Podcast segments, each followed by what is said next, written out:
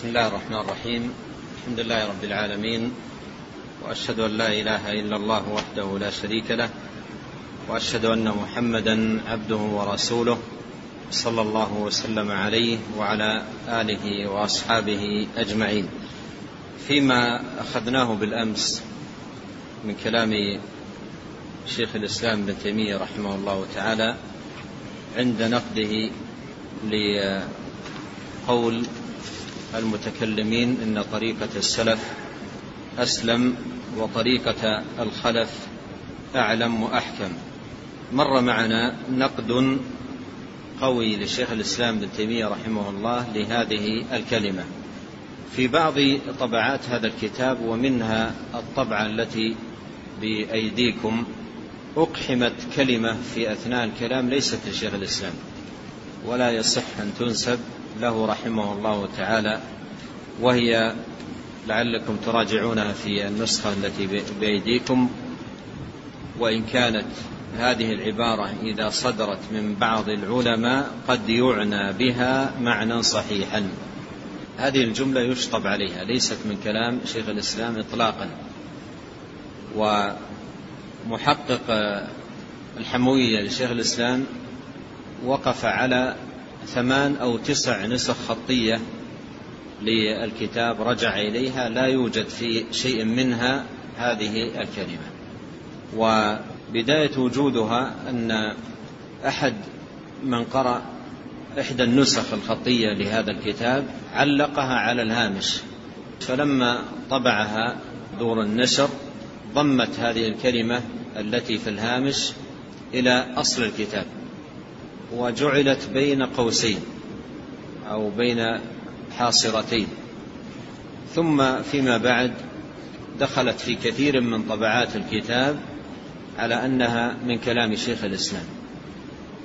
وهي كلمة أعني قول علماء الكلام إن طريقة السلف أسلم وطريقة الخلف أعلم وأحكم لا تحمل معنى صحيح. وشيخ الإسلام ابن تيمية نقدها في هذا الموضع نقدا شديدا. ومن يقرأ الكلام ويقرأ هذه الكلمة في أثنائه يجد أنها مقحمة لأنها ما تنسجم مع الكلام أصلا ولا تستقيم مع الكلام. الكلام نقد قوي جدا ثم يقول إن قالها عالم فلها معنى صحيح لا يستقيم أصلا مثل هذا الكلام. فالخلاصة أن هذه تشطب وليست من كلام شيخ الإسلام ابن تيمية رحمه الله تعالى. ولا ينبغي أن تدخل في كلامه. وطبع مثل هذه المتون الأولى الرجوع فيه إلى النسخ المعتمدة والمعتنى بها والمحققة. وإلا يدخل مثل هذه الأخطاء أو التصحيفات التي هي موجودة في كثير من الكتب. نعم. الحمد لله رب العالمين. والصلاة والسلام على عبد الله ورسوله نبينا محمد وعلى آله وصحبه أجمعين.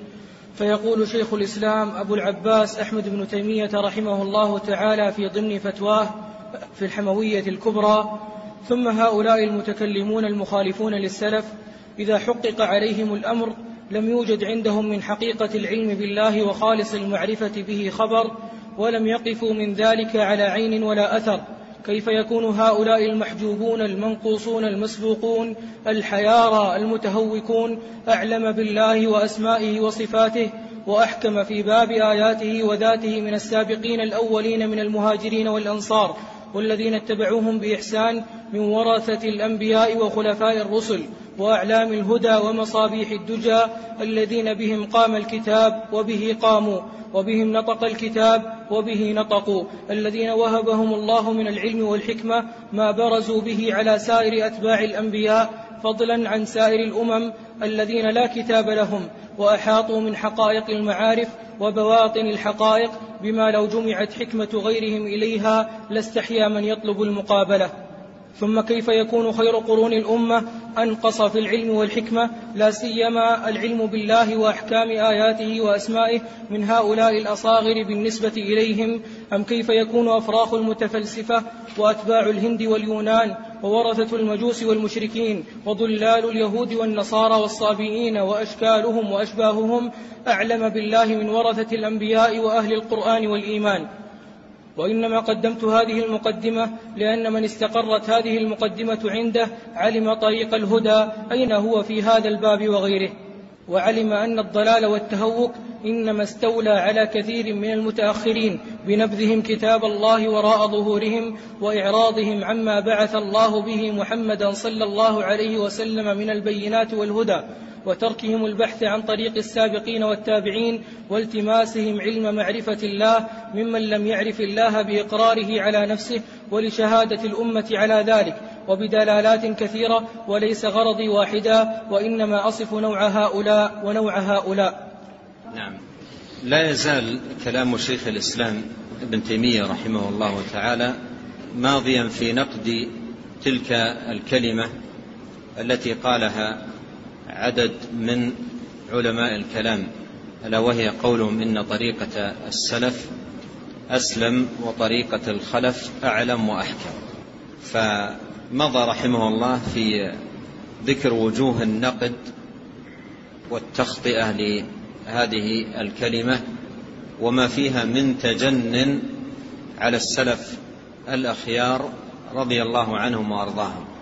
فلما ذكر فيما قرأناه فيما سبق من كلامه رحمه الله تعالى لما ذكر حيرة المتكلمين ورجوع عدد منهم وصولهم إلى الشك بسبب خوضهم في علم الكلام وإعلان بعضهم عودته إلى عقيدة أمة أو إلى عقيدة العجائز لما ذكر بعض النقول على سبيل الإشارة قال رحمه الله ثم هؤلاء المتكلمون المخالفون للسلف إذا حقق عليهم الأمر لم يوجد عندهم من حقيقة العلم بالله وخالص المعرفة به خبر. أي كيف يقال عن أقوام هذا شأنهم؟ أنهم أعلم بالله وأحكم وهم أصلا ما عندهم خبر من العلم بالله سبحانه وتعالى وحقيقة العلم بالله عز وجل ولم يقفوا من ذلك على عين ولا أثر. فمثل هؤلاء المحجوبون المنقوصون الحيارى المتهوكون كيف يقال إنهم أعلم بالله وأسماءه وصفاته من السلف من الصحابة والتابعين لهم بإحسان؟ ولهذا يبرز هذا المعنى شيخ الإسلام ابن تيمية حتى يكون سوء هذه الكلمة ظاهرا. يقول كيف يكونون اعلم من السابقين الأولين من المهاجرين والأنصار والذين اتبعهم بإحسان من ورثة الأنبياء وخلفاء الرسل وأعلام الهدى ومصابيح الدجى الذين بهم قام الكتاب وبه قاموا وبهم نطق الكتاب وبه نطقوا الذين وهبهم الله من العلم والحكمة ما برزوا به على سائر أتباع الأنبياء فضلا عن سائر الأمم الذين لا كتاب لهم. وأحاطوا من حقائق المعرفة وبواطن الحقائق بما لو جمعت حكمة غيرهم إليها لاستحيا من يطلب المقابلة. يقول كيف من هذا شأنهم في العلم والحكمة والفضل والمكانة والمنزلة؟ كيف يقال إن طريقة المتكلمين أعلم من طريقتهم وأحكم من طريقتهم؟ ثم قال رحمه الله كيف يكون خير قرون الأمة أنقص في العلم والحكمة لا سيما العلم بالله وأحكام آياته وأسمائه من هؤلاء الأصاغر بالنسبة إليهم. أم كيف يكون أفراخ المتفلسفة وأتباع الهند واليونان وورثة المجوس و لأن علوم هؤلاء المتكلمين هي لفيف من هذه العلوم علوم المجوس وعلوم اليونان وعلوم الهند الهنادكة وعلوم لفيف من العلوم تجمعت عند هؤلاء ورثوها عنهم وأخذوا من كل نحلة من هذه النحل شيئا من الاعتقاد أو الفكر أو الرأي. فكيف يقال إن هؤلاء أعلم وأحكم من الصحابة الكرام والتابعون لهم بإحسان؟ يقول رحمه الله إنما قدمت بهذه المقدمة لأن من استقرت هذه المقدمة عنده علم طريق الهدى أين هو في هذا الباب. إذا هذه مقدمة تعتبر مهمة جدا في باب الأسماء والصفات.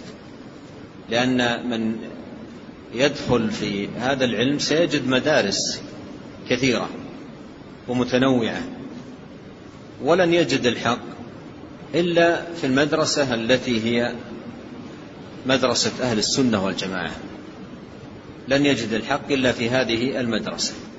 لماذا؟ لأن المدارس الأخرى هذا شأنها كما وصف شيخ الإسلام بن تيمية رحمه الله وأوضح في هذه المقدمة. يقول علم أين الهدى وأيضا علم أن الضلال والتهوك إنما استولى على كثير من المتأخرين بنبذهم الكتاب وراء ظهورهم وإعراضهم عما بعث الله به محمدا صلى الله عليه وسلم من البينات والهدى. إذا هؤلاء لما نبذوا الكتاب وأقبلوا على تلك العلوم التي هي لفيف من تلك النحل صاغوا هذه العقيدة الباطلة التي عظموها وادعوا أنها أعلم مما عليه السلف وأحكم مما عليه السلف. وهو في الحقيقة لا علم ولا حكمة ولا عندهم عين ولا أثر من العلم والحكمة ولكنها تراكمات من أباطيل نحل كثيرة تجمعت عند هؤلاء ظنوها يقينيات وهي جهالات. ظنوها حكمة وهي ضلالة. وزادوا في آه، السوء أن فضلوها على علوم السلف وادعوا أنها أعلم وأحكم. فإذا هذه مقدمة مهمة جدا بدأ بها رحمه الله تعالى ليبين أن الخير إنما هو فيما كان عليه السلف الصالح رحمهم الله ورضي عنهم. قال رحمه الله تعالى وإذا كان كذلك فهذا كتاب الله من أوله إلى آخره وسنة رسوله صلى الله عليه وسلم من أولها إلى آخرها ثم عامة كلام الصحابة والتابعين ثم كلام سائر الأئمة مملوء بما هو إما نص وإما ظاهر. في أن الله سبحانه فوق كل شيء وعلي على كل شيء وأنه فوق العرش وأنه فوق السماء. مثل قوله تعالى إليه يصعد الكلم الطيب والعمل الصالح يرفعه وقوله إني متوفيك ورافعك إلي وقوله أأمنتم من في السماء أن يخسف بكم الأرض فإذا هي تمور؟ أم أمنتم من في السماء أن يرسل عليكم حاصبا فستعلمون كيف نذير؟ وقوله بل رفعه الله إليه. وقوله تعرج الملائكة والروح إليه وقوله يدبر الأمر من السماء إلى الأرض ثم يعرج إليه وقوله يخافون ربهم من فوقهم وقوله ثم استوى على العرش في ستة مواضع وقوله الرحمن على العرش استوى. وقوله وقال فرعون يا هامان ابن لي صرحا لعلي أبلغ الأسباب أسباب السماوات فأطلع إلى إله موسى وإني لأظنه كاذبا. وقوله تنزيل من حكيم حميد وقوله منزل من ربك إلى أمثال ذلك مما لا يكاد يحصى إلا بكلفة. وفي الأحاديث الصحاح والحسان ما لا يحصى. مثل قصة معراج رسول الله صلى الله عليه وسلم إلى ربه ونزول الملائكة من عند الله وصعودها إليه وقوله في الملائكة وقوله في الملائكة الذين يتعاقبون فيكم بالليل والنهار فيعرج الذين باتوا فيكم إلى ربهم في فيسألهم وهو أعلم بهم. وفي الصحيح في حديث الخوارج ألا تأمنوني وأنا أمين من في السماء؟ يأتيني خبر السماء صباحا ومساء. وفي حديث الرقية الذي رواه أبو داود وغيره ربنا الله الذي في السماء تقدس اسمك أمرك في السماء والأرض كما رحمتك في السماء. اجعل اجعل رحمتك في الأرض اغفر لنا حوبنا وخطايانا أنت رب الطيبين. أنزل رحمة من رحمتك وشفاء من شفائك على هذا الوجع. قال صلى الله عليه وسلم إذا اشتكى أحد منكم أو اشتكى أخ له فليقل ربنا الله الذي في السماء وذكره. وقوله في حديث الأوعال والعرش فوق ذلك والله فوق عرشه وهو يعلم ما أنتم عليه رواه أبو داود. وهذا الحديث مع أنه قد رواه أهل السنن كأبي داود وابن ماجه والترمذي وغيرهم فهو مروي من طريقين مشهورين فالقدح في أحدهما لا يقدح في الآخر. وقد رواه إمام الأئمة ابن خزيمة في كتابه التوحيد الذي اشترط فيه أنه لا يحتج فيه إلا بما نقله العدل عن العدل موصولا إلى النبي صلى الله عليه وسلم. وقوله في الحديث الصحيح للجارية أين الله؟ قالت في السماء قال من أنا؟ قالت رسول الله قال اعتقها فإنها مؤمنة. وقوله في الحديث الصحيح إن الله لما خلق الخلق كتب في كتاب موضوع عنده فوق العرش إن رحمتي سبقت غضبي. وقوله في حديث قبض الروح حتى يعرج بها إلى السماء التي فيها الله إسناده على شرط الصحيحين. وقول عبد الله عبد الله بن رواحة رضي الله عنه الذي أنشده النبي صلى الله عليه وسلم وقره عليه شهدت بأن وعد الله حق وأن النار مثوى الكافرين وأن العرش فوق الماء طاف وفوق العرش رب العالمين. وقول أمية بن أبي الصلت الثقفي الذي أنشد للنبي صلى الله عليه وسلم هو وغيره من شعره فاستحسنه وقال آمن شعره وكفر قلبه. مجدوا الله فهو للمجد أهل. ربنا في السماء أمسى كبيرا بالبناء الأعلى الذي سبق الناس وسوى فوق السماء سريرا. شرجعا ما يناله بصر العين ترى دونه الملائك صورا. وقوله في الحديث الذي في السنن إن الله حيي كريم يستحيي من عبده إذا رفع إليه يديه أن يردهم صفرا. وقوله يمد يديه إلى السماء يا رب يا رب إلى أمثال ذلك مما, مما لا يحصيه إلا الله مما هو أبلغ المتواترات اللفظية والمعنوية التي تورث علما يقينيا. من أبلغ العلوم الضرورية أن الرسول صلى الله عليه وسلم المبلغ عن الله ألقى إلى أمته المدعوين أن الله سبحانه أن الله سبحانه فوق العرش وأنه فوق السماء كما فطر الله على ذلك جميع الأمم عربهم وعجمهم في الجاهلية والإسلام إلا من اجتالته الشياطين عن فطرته. ثم عن السلف في ذلك من الأقوال ما لو جمع لبلغ مئات أو ألوفا. نعم. بعد تلك المقدمة التي بدأ رحمه الله تعالى بها دخل في موضوع الإجابة على السؤال.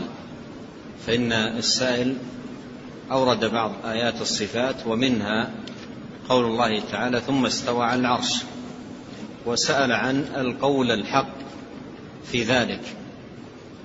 فدخل الآن في صميم الموضوع وبدأ يقرر ويبين المعتقد الحق في الآيات آيات الصفات ولا سيما ما قد نص عليه السائل في السؤال الذي ورد لشيخ الإسلام ابن تيمية رحمه الله تعالى. هنا يتحدث رحمه الله عن صفة العلو لله جل وعلا. يقول هذا كتاب الله من أوله إلى آخره وسنة رسوله صلى الله عليه وسلم من أولها إلى آخرها ثم عامة كلام الصحابة والتابعين ثم كلام سائر الأمة مملوء بما هو إما نص وإما ظاهر في أن الله سبحانه فوق كل شيء وعلي على كل شيء وأنه فوق العرش وأنه فوق السماء. يقول هذا المعتقد أدلته لا حصر لها ولا عد كثيرة جدا في كتاب الله وسنة نبيه عليه الصلاة والسلام والنقول عن السلف في ذلك كثيرة جدا. وكما أشار في آخر كلامه الذي قرأناه ليس عد هذه الأدلة بالعشرات ولا بالمئات. لعلنا تنبهنا لكلامه عندما قال ما لو جمع لبلغ مئات أو ألوفا ولهذا ابن القيم رحمه الله في النونية لما تحدث عن صفة العلو ورد على المنكرين لها. قالوا يا قومنا والله إن لقولنا ألفا تدل عليه بل ألفان لأن الأدلة على العلو بالآلاف. ثم أخذ رحمه الله يذكر أدلة العلو من الكتاب والسنة. وإذا تأملت الأدلة التي ذكرها رحمه الله تعالى تجد أنها أفراد أدلة تضمنت أنواع أدلة على العلو لأن أفراد الأدلة في الكتاب والسنة على العلو ترجع إلى أنواع ذكرها أهل العلم وأوصلها ابن القيم رحمه الله تعالى في كتابه إعلام الموقعين إلى عشرين نوعا ونقلها عنه نصا ابن أبي العز الحنفي رحمه الله تعالى في شرح العقيدة الطحاوية. وبالتأمل لهذه الآيات التي ساقها رحمه الله تعالى يظهر لك أنواع الأدلة الدالة على علو الله سبحانه وتعالى. فمثلا من أنواع الأدلة ما جاء في النصوص من صعود الكلم الطيب إلى الله وأن العمل الصالح يرفعه والصعود والرفع إنما يكون إلى أعلى. فهذا من الأدلة على العلو. إخبار الله سبحانه وتعالى برفع بعض المخلوقات إليه ورافعك إليه. هذا من الأدلة على العلو لأن الرفع إنما يكون إلى أعلى. ما جاء في نصوص عديدة في الكتاب والسنة فيها أن الله في السماء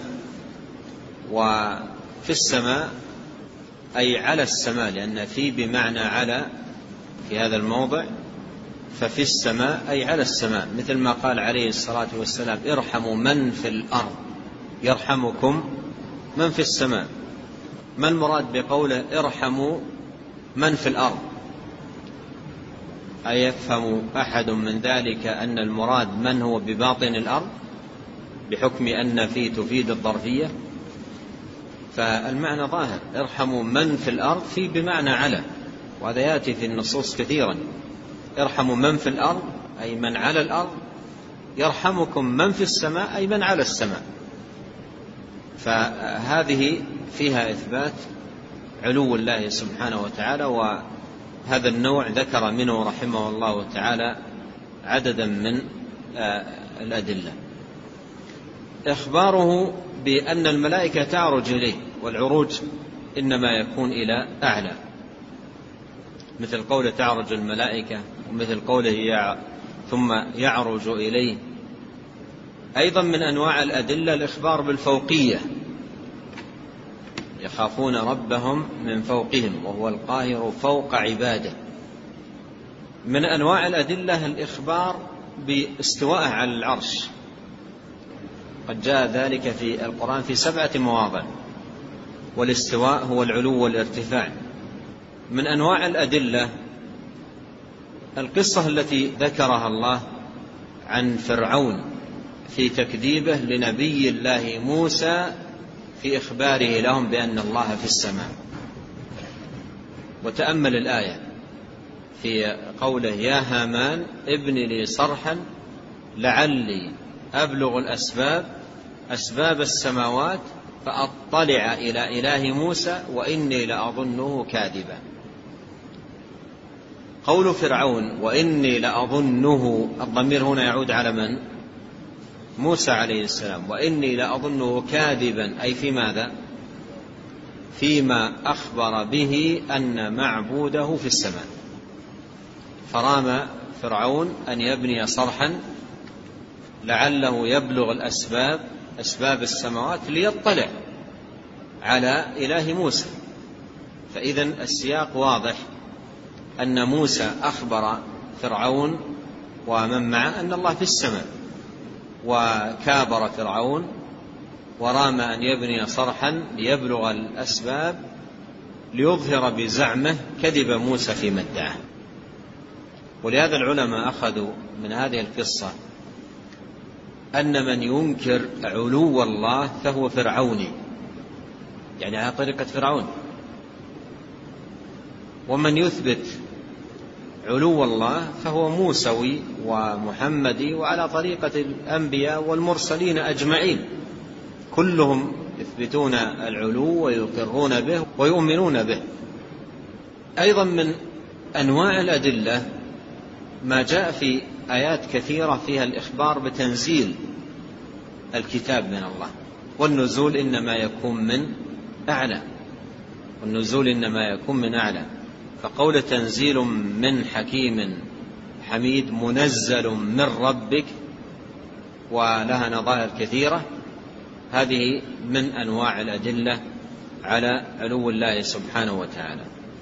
ولما ذكر هذه الآيات ذكر بعض الأحاديث في العلو قال وفي الأحاديث الصحاح والحسان ما لا يحصى.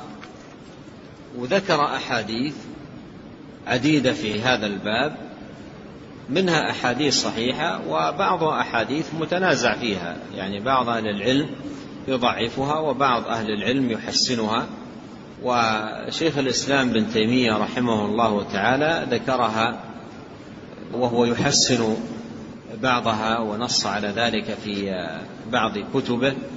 وبعضها ذكر أن لها طرق يعني قد يقوي بعضها بعضا ولكن في الجملة هذه الأحاديث مضمومة إلى غيرها من الأحاديث الواردة في هذا الباب كلها شواهد ودلائل على علو الله سبحانه وتعالى. وليس العمدة عنده رحمه الله في هذا الباب تلك الأحاديث المختلف فيها وإنما ذكرها في ضمن غيرها استئناسا بها. والعمدة في الباب أحاديث كثيرة جدا ثابتة وصحيحة جاءت عن رسول الله صلوات الله آه، وسلامه آه، وبركاته عليه. فذكر رحمه الله تعالى أحاديث كثيرة جدا في إثبات علو الله سبحانه وتعالى. قال مثل قصة المعراج. معراج الرسول إلى ربه. هذا من الأدلة على العلو لأن العروج إنما يكون إلى أعلى. ونزول الملائكة من عند الله وصعودها إليه. هذا جاء في أحاديث كثيرة جدا. وقول الملائكة والذين يتعاقبون فيكم بالليل والنهار فيعرج الذين باتوا فيكم إلى ربهم. العروج إنما يكون إلى أعلى. قوله عليه الصلاة والسلام لا تأمنونني وأنا أمين من في السماء وفي حديث الرقية رقية المريض ربنا الله الذي في السماء قوله أيضا فليقل ربنا الله الذي في السماء حديث الأوعال فيه والعرش فوق ذلك والله فوق العرش. فالشاهد أن هذه كلها أحاديث فيها تنصيص على أنواع من الأدلة المقررة لعلو الله سبحانه وتعالى على خلقه. وهذا الباب اعتنى به أهل العلم اعتنوا عناية دقيقة جدا بجمع الأدلة وتنويع الأدلة على العلو. بل أفردوا ذلك في مصنفات مثل ابن قدامة في كتاب صفة العلو والذهبي في كتابه العلو وأيضا ابن عبد الهادي له كتاب في ذلك وابن القيم رحمه الله في اجتماع الجيوش أطال جدا في بسط الأدلة على آه، علو الله تبارك وتعالى على خلقه. ختم إرادة لهذه الأحاديث رحمه الله تعالى بقوله إلى أمثال ذلك مما لا يحصيه إلا الله مما هو من أبلغ المتواترات اللفظية والمعنوية. التي تورث علما يقينيا من أبلغ العلوم الضرورية أن الرسول صلى الله عليه وسلم المبلغ عن الله ألقى إلى أمته المدعوين أن الله سبحانه فوق العرش وأنه فوق السماء كما فطر الله على ذلك جميع الأمم عربهم وعجمهم في الجاهلية والإسلام. إلا من اجتالته الشياطين عن فطرته. هذه خلاصة يذكرها رحمه الله بعد أن ساق الأدلة. يعني عندما تقرأ هذه الأدلة من الكتاب والسنة تصل إلى نتيجة أن نبينا عليه الصلاة والسلام أبلغ الأمة بلاغا واضحا بينا ظاهرا في مقامات كثيرة وبأنواع عديدة من الأدلة أبلغهم أن الله سبحانه وتعالى في السماء. وأخبرهم بذلك. فهو علم ضروري يقيني متلقى عن الرسول الكريم صلوات الله وسلامه عليه المبلغ عن الله تعالى. ثم أشار رحمه الله إلى أن هذا الأمر أيضا مركوز في الفطر. إلا من اجتالته الشياطين. ولهذا من أشار إليهم في أثناء كلامه أهل الجاهلية بعضهم مع جاهليته تجد في شعره إقرارا بأن الله في السماء وخطاب آه، الله لهم في القرآن. أأمنتم من في السماء يخسف بكم الأرض؟ خاطبهم بشيء يعلمونه. والرجل الذي لقيه النبي عليه الصلاة والسلام وقال له كم إلى أن تعبد؟ الحديث في المسند. قال سبعة ستة في الأرض وواحد في السماء. يعني الله. شاعر جاهلي يقول لزوجته يواسيها يا عبل أين من المنية مهرب إن كان ربي في السماء قضاها؟ فالمشركون في جاهليتهم كان عندهم معرفة إلا من انحرفت فطرته في هذا الباب والفطرة تنحرف في جوانب وقد تسلم في جوانب ولهذا تجد مثلا في بعض الجاهلين شركيات وخرافات وضلالات وتجد مثلا عند إيمان بالبعث أو عند إيمان بالقدر مثل الذي مر معنا قريبا إن كان ربي في السماء قضاها. هذا شاعر جاهلي مشرك. لكن شعره فيها هذا الإيمان بالقضاء والقدر وفيه الإيمان بعلو الله سبحانه وتعالى وفوقيته سبحانه. فإذا هذا أمر مركوز في الفطر. أحكي لكم قصة عجيبة. مرت علي أنا شخصيا. لقيت مرة رجل جاء إلى المدينة وكان يدرس المرحلة الجامعية في إحدى الجامعات التي تدرس العقيدة على طريقة المتكلمين. وذكر لي آه، الدولة التي هو منها وأن الله أكرمه بالإسلام وكان قبل ذلك نصرانيا ويقول عندما هداني الله للإسلام قررت أن أرحل إلى معقل من معاقل تعليم الإسلام وأتضلع في معرفة الإسلام حتى أرجع داعية إليه بهمة عالية. فقلت له ماذا درست في العقيدة؟ ووصلنا إلى الكلام على العلوم. فقلت له ماذا أخذت في هذه المسألة؟ أين الله؟ قال درسنا أن الله في كل مكان. قلت وماذا من الأدلة التي أخذتها على ذلك؟ قال أدلة كثيرة. يعني الأستاذ يعني يقصد أنه يعني يأتي بأشياء عقلية و قلت هل تذكر منها شيء؟ قال لا لكن كلام يعني آه، كلام عقلي وكلام.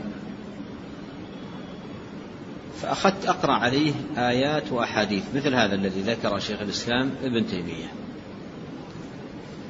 أقرأ عليه آيات وأحاديث أقول له اسمع واسمع وأقرأ عليه آيات وأحاديث. قلت هذه الآيات ماذا على ماذا تدل؟ قلت دعك من كلام أي كلام لأي أحد وإنما هذه الآيات وهذه الأحاديث ماذا تفهم منها؟ قال واضح أن الله في السماء أن الله في العلم. قلت هذه هذا القرآن وهذه السنة وهذه العقيدة التي ينبغي أن يكون عليها المسلم. فقال لي كلمة قاسية. في حق من تعلم عليهم قال لي هؤلاء المجرمون لماذا لم يعلموننا الآيات والأحاديث؟ أنا لم أدخل للإسلام إلا لأتعلم دين الله في القرآن والسنة. قال لماذا لم يعلموننا هذه الآيات وهذه الأحاديث؟ وأنا ما أردت إلا الإسلام بكلام الله وكلام رسوله عليه الصلاة والسلام. فلماذا لم يعلموننا هذه الآيات والأحاديث؟ أصل معكم إلى موضع الشاهد من قصته ليس هذا موضع الشاهد. قلت له قبل أن تسلم وأنت على نصرانيتك ماذا كنت تعتقد في هذه المسألة؟ لو قيل لك في ذلك الوقت أين الله؟ ماذا كنت تعتقد؟ قال أعتقد أن الله في السماء. هذا موضع الشاهد. قال كنت أعتقد في نصرانيتي أن الله في السماء. فهذا أمر مركوز في الفطر. حتى إن بعض أن الأشخاص يذهب إلى بعض البلدان يلتقي بأناس على عقائد مختلفة. إذا قيل لهم أين الله؟ قال في السماء هذا شيء في شيء مركوز في الفطر إلا من دخلت عليه لوثة التجهم وعقائد المتكلمين هو الذي ينحرف في هذا الباب. هذا الذي عناه شيخ الإسلام رحمه الله بقوله كما فطر الله على ذلك جميع الأمم انتبه لكلامه. جميع الأمم عربهم وعجمهم في الجاهلية والإسلام. هذا أمر في الفطر مركوز. إلا من اجتالته الشياطين عن فطرته.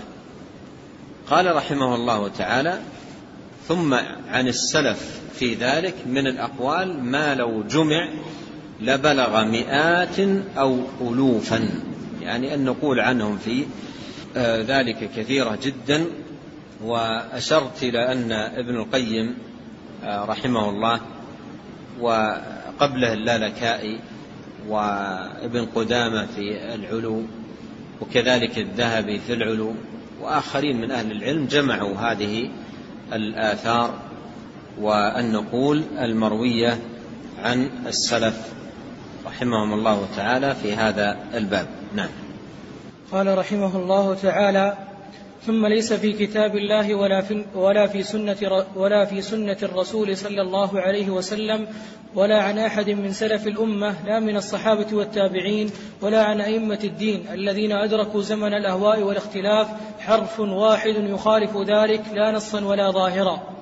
ولم يقل أحد منهم قط إن الله ليس في السماء ولا أنه ليس على العرش ولا أنه بذاته في كل مكان ولا أن جميع الأمكنة بالنسبة إليه سواء ولا أنه لا داخل العالم ولا خارجه ولا متصل ولا منفصل ولا أنه لا تجوز الإشارة الحسية إليه بالأصبع ونحوها. بل قد ثبت في الصحيح عن عبد الله عن جابر بن عبد الله رضي الله عنهما أن النبي صلى الله عليه وسلم لما خطب خطبته العظيمة يوم عرفات في أعظم مجمع حضره رسول الله صلى الله عليه وسلم جعل يقول ألا هل بلغت فيقولون نعم فيرفع إصبعه إلى السماء وينكبها إليهم ويقول اللهم اشهد غير مرة وأمثال ذلك كثير.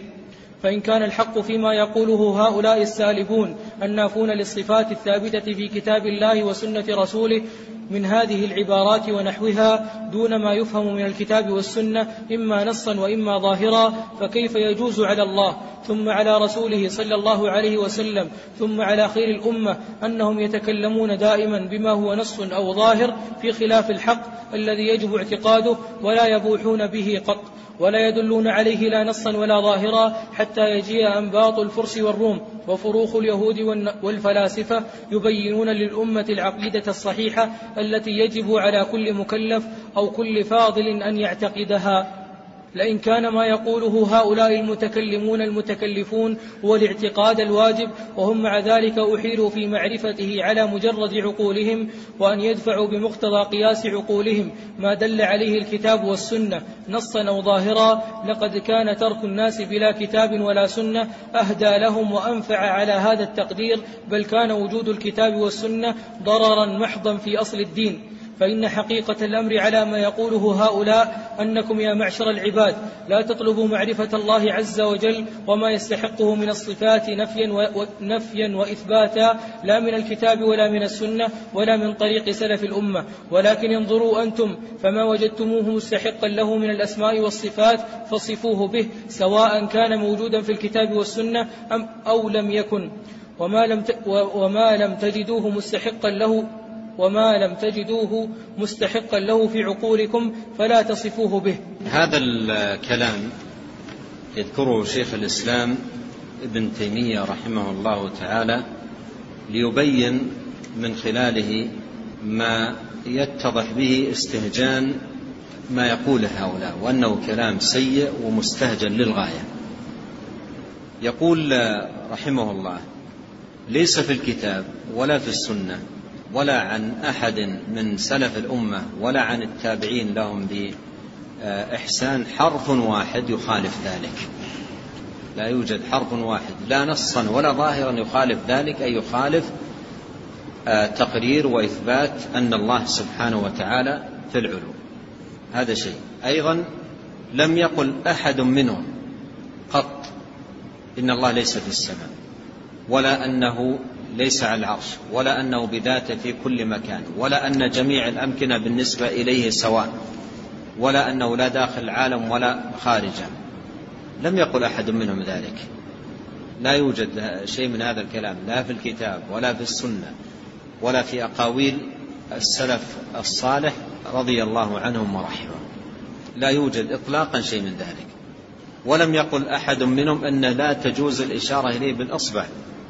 لأن هؤلاء لما قرروا عقيدتهم تلك قالوا إن الله لا يسأل عنه بأين ولا يشار إليه بأصبع. حتى إن في بعض كتب المتكلمين يقولون أن الأصبع التي تشير إلى العلو يجب أن تقطع. ويقول شيخ الإسلام في الحديث الصحيح وفي صحيح مسلم حديث جابر في أعظم جمع حضر للنبي عليه الصلاة والسلام ووقف بين يديه في أعظم جمع كان يرفع إصبعه إلى السماء. يقول اللهم اشهد. يرفع إصبعه إلى السماء. أشار بالإصبع. صلوات الله وسلامه عليه. وسأل عن الله بأين؟ والحديث في الصحيح. قال أين الله؟ قالت في السماء. فلا يوجد في الكتاب ولا في السنة ولا في أقاويل السلف شيء من عقائد هؤلاء. مثل قولهم أن الله ليس في السماء أو قولهم أنه ليس على العرش أو أنه بذاته في كل مكان أو أنه لا يشار إليه بالإصبع. هذه كلها أقاويل لهؤلاء. لا يوجد حرف واحد منها لا في الكتاب ولا في السنة ولا في أقوال السلف.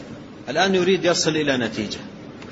لما ذكر ما جاء في الكتاب والسنة وما جاء عند هؤلاء وأن الذي جاء عند هؤلاء لا يوجد منه أي حرف في الكتاب والسنة. كأنه يضع في هذا الموضع تساؤلا يجيب عليه حتى يبين شناعة هؤلاء وفساد ما عليه. يقول فإذا كان الحق فيما قاله هؤلاء السالبون النافون للصفات. إذا كان الحق فيما قال هؤلاء السالبون النافون للصفات. ونحن عرفنا الآن أن الذي قالوه هؤلاء لا يوجد منه حرف واحد في الكتاب ولا في السنة. فإذا كان الحق فيما قاله هؤلاء ماذا يتلخص من هذا من نتيجة؟ إذا كان الحق فيما يقول هؤلاء السالبون النافون للصفات الثابتة في كتاب الله وسنة رسوله صلى الله عليه وسلم من هذه العبارات ونحوها دون ما يفهم من الكتاب والسنة إما نصا أو إما ظاهرا أي من إثبات العلو لله فكيف يجوز على الله ثم على رسوله ثم على خير الأمم أنهم يتكلمون دائما بما هو نص أو ظاهر في خلاف الحق؟ لو كان القول الحق هو قول هؤلاء يقول كيف يكون الكتاب والسنة خلا من الحق؟ ولم يذكر فيه الحق بل ذكر فيه على ما يعتقد هؤلاء ضد الحق وخلافه. وإذا كان ما يقوله هؤلاء هو الحق أي الأمرين أنفع للناس؟ آه، مجيء الكتاب والسنة إليهم أو تركهم بدون الكتاب والسنة؟ في هذا الباب أي الأمرين أنفع للناس؟ مجيء الكتاب والسنة أو تركهم بدون الكتاب والسنة؟ أصبح مجيء الكتاب والسنة على عقيدة هؤلاء عبء على الناس من حيث أنهم يبعدون هذه الظواهر التي تدل على خلاف الحق ويصرفونها عن معناها بالتكلفات التي شغلوا بها مساحة كبيرة من كتبهم كتب علم الكلام. لا أنه أخذت العقيدة من الكتاب والسنة وإنما اشتغل اشتغال كبير جدا في صرف هذه النصوص التي تدل في ظاهرها على إثبات هذه الصفات صرفها عن ظاهرها. فأصبح الكتاب والسنة على ما يعتقده هؤلاء صرحوا بذلك أو لم يصرحوا وبعضهم صرح بذلك يشكلان خطر على الناس. وأن الذي يقرأ الكتاب والسنة ينبغي أن يحتاط.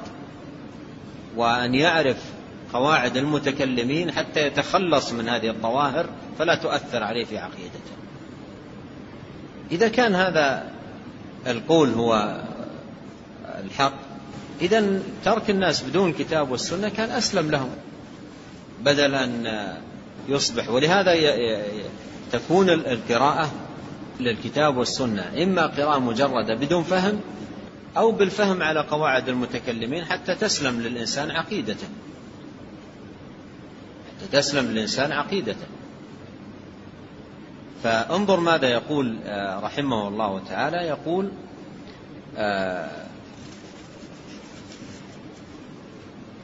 فكيف يجوز على الله ثم على رسوله ثم صلى الله عليه وسلم ثم على خيار الأمة أنهم يتكلمون دائما بما هو نص أو ظاهر في خلاف الحق الذي يجب اعتقاده ولا يبوحون به قط. يعني عندما تقرأ القرآن والسنة ما تجد فيه إطلاقا شيء مما يقول هؤلاء. لا نصا ولا ظاهرا. حتى يجيء أنباط الفرس والروم وفروخ اليهود والفلاسفة يبينون للأمة العقيدة الصحيحة التي يجب على كل مكلف أو كل فاضل أن يعتقدها. يعني على هذا الزعم العقيدة لا توجد في الكتاب والسنة وإنما وجدت عند هؤلاء. لئن كان ما يقوله هؤلاء المتكلمون المتكلفون هو الاعتقاد الواجب ومع وهم مع ذلك أحيلوا في معرفته إلى مجرد عقولهم وأن يدفعوا بمقتضى قياس عقولهم ما دل عليه الكتاب والسنة نصا أو ظاهرا لقد كان ترك الناس بلا كتاب ولا سنة أهدى لهم وأنفع. واضح الكلام هذا؟ لكان ترك الناس بلا كتاب ولا سنة أهدى لهم وأنفع على هذا التقدير. على هذا التقدير تركهم بدون كتاب ولا سنة أنفع لهم. لماذا أنفع على هذا التقدير؟ لماذا أنفع؟ لأن الكتاب والسنة على هذا التقدير يشكلان خطر على العقائد عقائد الناس. فيحتاج كل واحد يقرأ الكتاب والسنة أن يكون عنده أصول المتكلمين حتى يبعد هذه النصوص عن ظاهرها. فلا يتأثر بتلك العقائد التي يدل عليها الكتاب والسنة. فكان تركهم بدون الكتاب والسنة على هذا التقدير أنفع وأهدى لهم. بل كان وجود الكتاب والسنة على هذا التقدير ماذا؟ ضررا محضا في أصل الدين. بل كان وجود الكتاب والسنة على هذا التقدير تقدير هؤلاء ضررا محضا على أصل في أصل الدين. فإن حقيقة الأمر على ما يقوله هؤلاء أنكم يا معشر العباد لا تطلبوا معرفة الله وما يستحق من الصفات نفيا أو إثباتا لا من الكتاب ولا من السنة ولا من طريق سلف الأمة. ولكن انظروا أنتم فيما وجدتموه مستحقا له من الأسماء والصفات فصفوه به سواء كان موجودا في الكتاب والسنة أو لم يكن موجودا في الكتاب والسنة وما لم تجدوه مستحقا له في عقولكم فلا تصفوه به. إذا أصبحت العقيدة تؤخذ من العقل ولا يرجع ولا يعول فيها إلى الكتاب والسنة. وإذا رجع الإنسان أو قرأ في الكتاب والسنة يحاول أن يصرف الآيات التي تصادم ما توصل إليه في عقله. فصار العقل هو المقدم وهو المحكم وهو الحاكم على كتاب الله وسنة نبيه. صلوات الله وسلامه وبركاته عليه. نعم. قال رحمه الله تعالى ثم ثم هم ثم هم ها هنا فريقان. أكثرهم يقولون ما لم تثبته عقولكم فانفوه. ومنهم من يقول بل توقفوا فيه وما وما نفاه قياس عقولكم الذي أنتم فيه مختلفون مضطربون اختلافا أكثر من جميع اختلاف على وجه الأرض فانفوه وإليه عند التنازع فارجعوا. فإنه الحق الذي تعبدتكم به وما كان مذكورا في الكتاب والسنة مما يخالف قياسكم هذا أو يثبت ما لم تدركه عقولكم على طريقة أكثرهم فاعلموا أني أمتحنكم بتنزيله لا لتأخذوا الهدى منه لكن لتجتهدوا في تخريجه على شواذ اللغة, اللغة ووحشي الألفاظ وغرائب الكلام وأن تسكتوا عنه مفوضين علمه إلى الله مع نفي دلالته على شيء من مع نفي دلالته على شيء من الصفات. هذا حقيقة الأمر على رأي هؤلاء المتكلمين. وهذا الكلام قد رأيته صرح بمعناه طائفة منهم وهو لازم لجماعتهم لزوما لا محيد عنه ومضمونه أن كتاب الله لا يهتدى به في معرفة الله وأن الرسول صلى الله عليه وسلم معزول عن التعليم والإخبار بصفات من أرسله وأن الناس عند التنازع لا يردون ما تنازعوا فيه إلى الله والرسول بل إلى مثل ما كانوا عليه في الجاهلية وإلى مثل ما يتحاكم إليه من لا يؤمن بالأنبياء كالبرا كالبراهمة والفلاسفة وهم المشركون والمجوس وبعض الصابئين. وإن كان هذا الرد لا يزيد الأمر إلا شدة ولا يرتفع الخلاف به إذ لكل فريق طواغيت يريدون أن يتحاكموا إليهم وقد أمروا أن يكفروا بهم.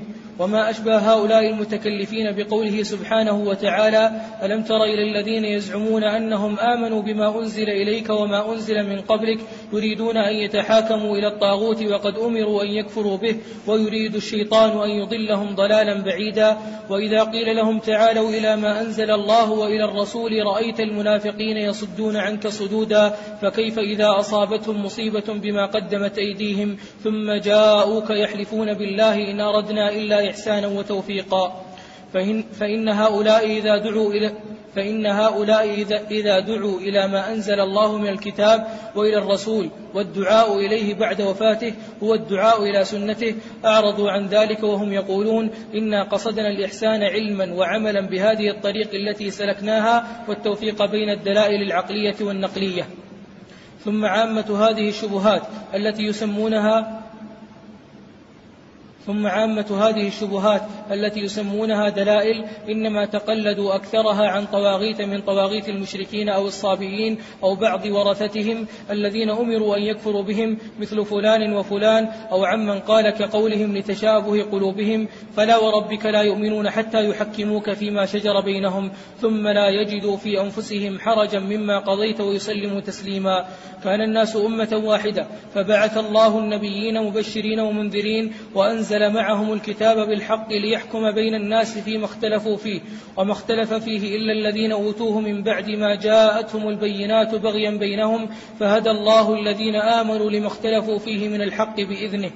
ولازم هذه المقالة ألا يكون الكتاب هدى للناس ولا بيانا ولا شفاء لما في الصدور ولا نورا ولا مردا عند التنازع لأننا نعلم بالاضطرار أن ما يقوله هؤلاء المتكلفون أن الحق الذي يجب اعتقاده لم يدل عليه الكتاب والسنة لا نصا ولا ظاهرا وإنما غاية المتحذلق أن يستنتج هذا من قوله ولم يكن له كفوا أحد. هل تعلم له سميا؟ وبالاضطرار يعلم كل عاقل أن من دل أن من دل الخلق على أن الله ليس على العرش ولا فوق السماوات ونحو ذلك بقوله هل تعلم له سميا؟ لقد أبعد النجعة وهو إما ملغز أو مدلس لم يخاطبهم بلسان عربي مبين. ولازم هذه المقالة أن يكون ترك الإنسان بلا رسالة خيرا لهم من أصل دينهم. ولازم هذه المقالة أن يكون ترك الناس بلا رسالة خيرا لهم من أصل دينهم لأن مردهم قبل الرسالة وبعدها واحد. خير, خير لهم في أصل دينهم. ولازم هذه المقالة أن يكون ترك الناس بلا, بلا رسالة خيرا لهم في أصل دينهم لأن مردهم قبل الرسالة وبعدها واحد وإنما الرسالة زادتهم عما وضلالا. يا سبحان الله كيف لم يقل الرسول صلى الله عليه وسلم يوما من الدهر ولا أحد من سلف الأمة؟ هذه الآيات والأحاديث لا تعتقدوا ما دلت عليه لكن اعتقدوا الذي تقتضيه مقاييسكم أو اعتقدوا كذا وكذا فإنه الحق. وما خالف ظاهره فلا تعتقدوا ظاهره وانظروا فيها فما, فما وافق قياس عقولكم فاعتقدوه وما لا فتوقفوا أو انفوه. ثم الرسول صلى الله عليه وسلم نعم. يقول رحمه الله تعالى ها هنا فريقان. فريق أو أكثرهم يقولون ما لم تثبته عقولكم فانفوه. ما لم تثبته عقولكم فانفوه. أي كل ما جاء في الكتاب والسنة لا يوافق ما توصلتم إليه بعقولكم فانفوه. والنفي آه، يكون فيما يتعلق بنصوص الكتاب نصوص القرآن الكريم بتحريفها عن مدلولها وحملها على المعاني المتكلفة مثل ما عبر على وحش اللغات ومستكره التأويلات.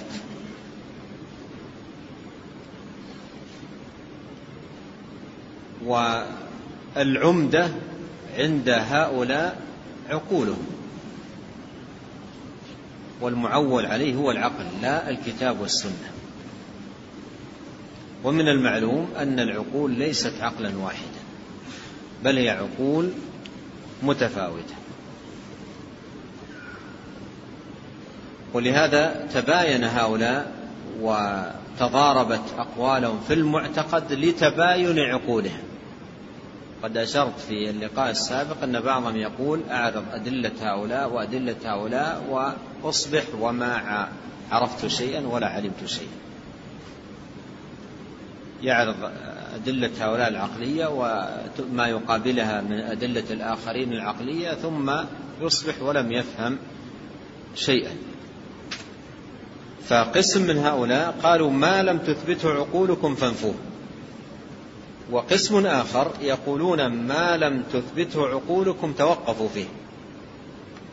ما لم تثبته عقولكم فتوقفوا فيه. يعني الأول القسم الأول معطلة والقسم الثاني واقفة. القسم الثاني واقفة. لكن الواقفة في الحقيقة معطلة. لأن يعني من يتوقف في إثبات الحق هو معطل له. من يتوقف في إثبات الحق يعني شخص تأتيه الأدلة الكثيرة على علو الله فيتوقف. يقول أنا أتوقف في هذه النصوص ولا أثبت منها شيئا. هو في الحقيقة معطل ومكذب لما آه، دلت عليه. ولهذا الإمام أحمد فيما يتعلق بصفة الكلام قال الواقفة شر من الجهمية. قال ومنهم من من يقول بل توقفوا فيه. وما نفاه قياس عقولكم الذي أنتم فيه مختلفون مضطربون اختلافا أكثر من جميع اختلاف آه اختلاف على وجه الأرض فانفوه. شيخ الإسلام يعرض الكلام وليتنا نتنبه لذلك يعرض الكلام عرضا يظهر فيه ما في قول هؤلاء من قبح وسوء وتناقض واضطراب. وكيف أنه كلاما مستهجنا ممجوجا لا يقبل. فهو يعرضه بهذه الطريقة حتى يتضح ذلك المعنى. الذي أراده رحمه الله تعالى. يقولون ما نفاه قياس عقولكم يعني ما توصلتم إليه بقياس عقولكم فانفوه. ما نفاه قياس عقولكم فانفوه. ووضع بين ذلك كلمة يوضح فيها ما هي هذه العقول التي تنفي ما خالفها من الكتاب والسنة. هل هي عقل واحد ولا عقول مختلفة؟ هم يقولون ما نفاه قياس عقولكم فانفوه. يأتي سؤال هنا ما نفاه قياس عقولكم فانفوه؟ عقل من؟ عقل من هذا الذي آه، ما لم يتفق ما جاء في الكتاب والسنة مع قياس عقله ينفع. عقل من؟ إذا كانت العقيدة هي هذه أن ما نفاه قياس العقل ينفى عقل من هذا الذي ينفى به؟ آه، ما دل عليه الكتاب والسنة. ولهذا انتبه إلى هذه الجملة التي جعلها في أثناء الكلام. قال الذين أنتم فيه مختلفون مضطربون اختلافا أكثر من جميع اختلافا على وجه الأرض الجملة هي تأمل الجملة وما نفاه قياس عقولكم فانفوه. وما نفاه قياس عقولكم فانفوه. أدخل في أثنائها رحمه الله آه، جملة أخرى يوضح حال تلك العقول. عقول مضطربة عقول متناقضة. عقول آه، آه، متباينة. فإذا كانوا يقولون ما نفاه قياس عقولكم فانفوه يقال لهم عقل من؟ أنتم أنفسكم لم تثبتوا على عقل واحد ولا على رأي واحد. فأين يكون الحق؟ وكيف يهتدى إلى الحق؟ وكيف يعرف آه، الصواب إذا كانت القاعدة عندكم هي هذه ما نفاه قياس عقولكم فانفوه. وإليه عند التنازع فارجعوا. إليه أي إلى ماذا؟ إليه أي إلى ماذا؟ قياس عقولكم.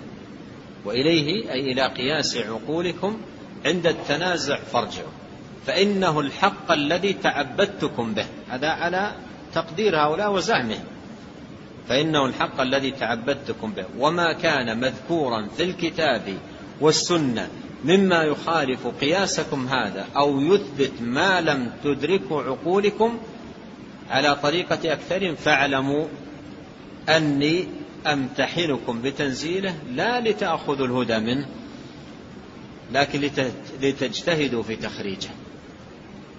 على شواذ اللغات ووحشي الألفاظ وغرائب الكلام. يعني مثلا أنزل الله الرحمن على العرش استوى ثم استوى على العرش على زعم هؤلاء. لا ليخبر العباد بأنه مستوي. على العرش على المعنى المعروف المتقرر في اللغة التي خطبنا بها في القرآن الكريم. على زعم هؤلاء لم تنزل هذه الآيات الرحمن على العرش استوى ثم استوى على العرش للدلالة على استواء الله على عرشه وعلوه عليه. وإنما أنزلت ليمتحن. عقول هؤلاء كيف يستطيعون أن يبدعوا في البحث عن اللغة وشواذ اللغات وغريب اللغات ما يخرجون به هذا الكلام عن ظاهره ويبعدونه عن دلالته ويصرفونه عن مراده. ولهذا أبدعوا هم أبدعوا إبداع عجيب. الرحمن على العرش استوى اكتشف القوم أن هناك بيت شعر قال فيه الشاعر قد استوى بشر على العراق. إبداع ما بعده إبداع. وجدوا بيت شعر يقول فيه الشاعر إن قد استوى بشر على العراق فوصلوا من خلاله أن المراد من الناس أن يفهموا من قوله استوى على العرش أي استولى على العرش. استوى على العرش أي استولى على العرش. وقالوا وجدنا بيت من الشعر لشاعر قال فيه استوى بشر على العراق قد استوى بشر على العراق من غير سيف ولا دم مهراق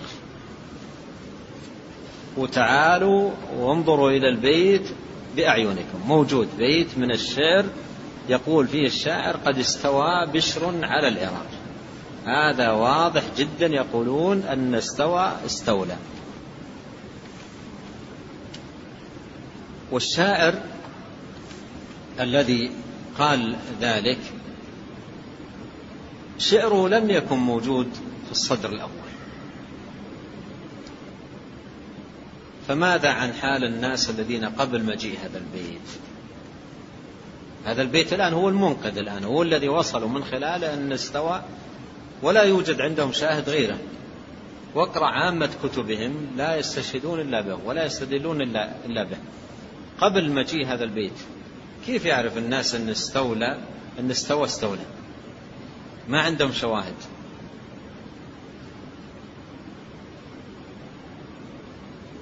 فسبحان الله انظر كيف تفكير هؤلاء وكيف أنهم فعلا مثل ما يصور شيخ الإسلام فقط يريدون بأي طريقة أن يصرفوا النص عن مراده ويبعدوه عن دلالته بأي طريقة كانت. مثل ما عبر هنا تخريجه على شواذ اللغات ووحشي الألفاظ وغرائب الكلام. قال وأن, وأن, وأن تسكنوا وأن تسكتوا عنه مفوضين علمه إلى الله. يعني إن لم تجدوا له تخريج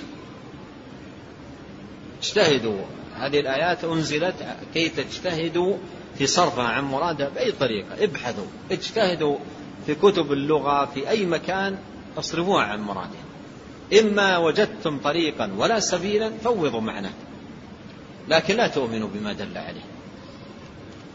لا تؤمنوا بما دل عليه. أو, أو أن تسكتوا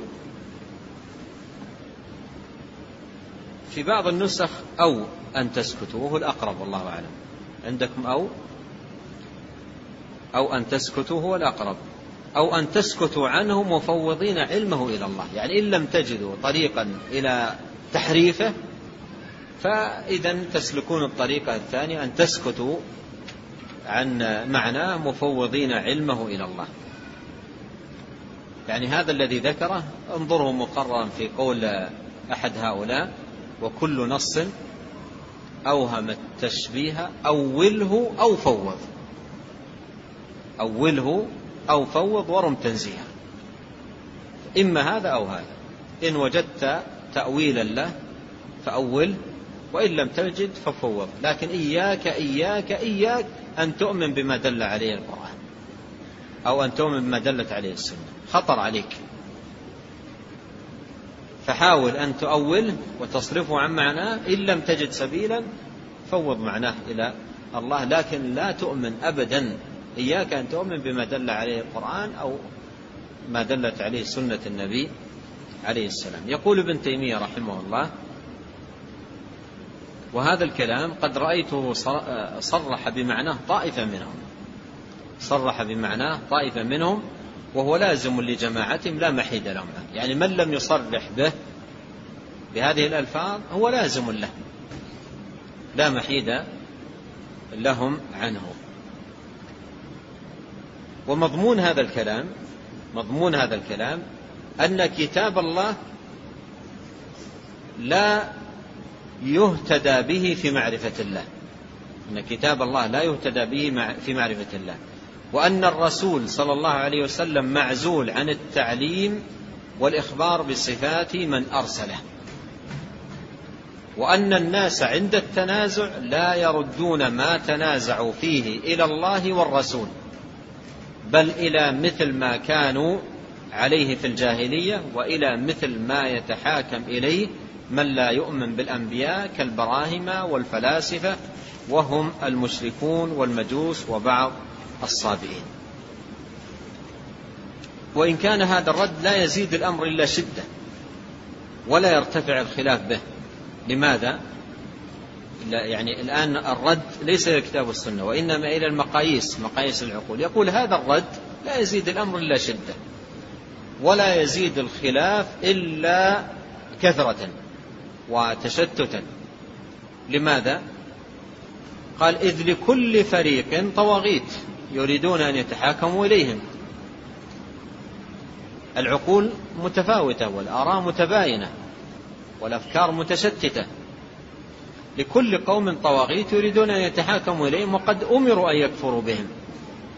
وما أشبه, وما أشبه حال هؤلاء المتكلفين بقوله سبحانه ألم تر إلى الذين يزعمون أنهم آمنوا بما أنزل إليك؟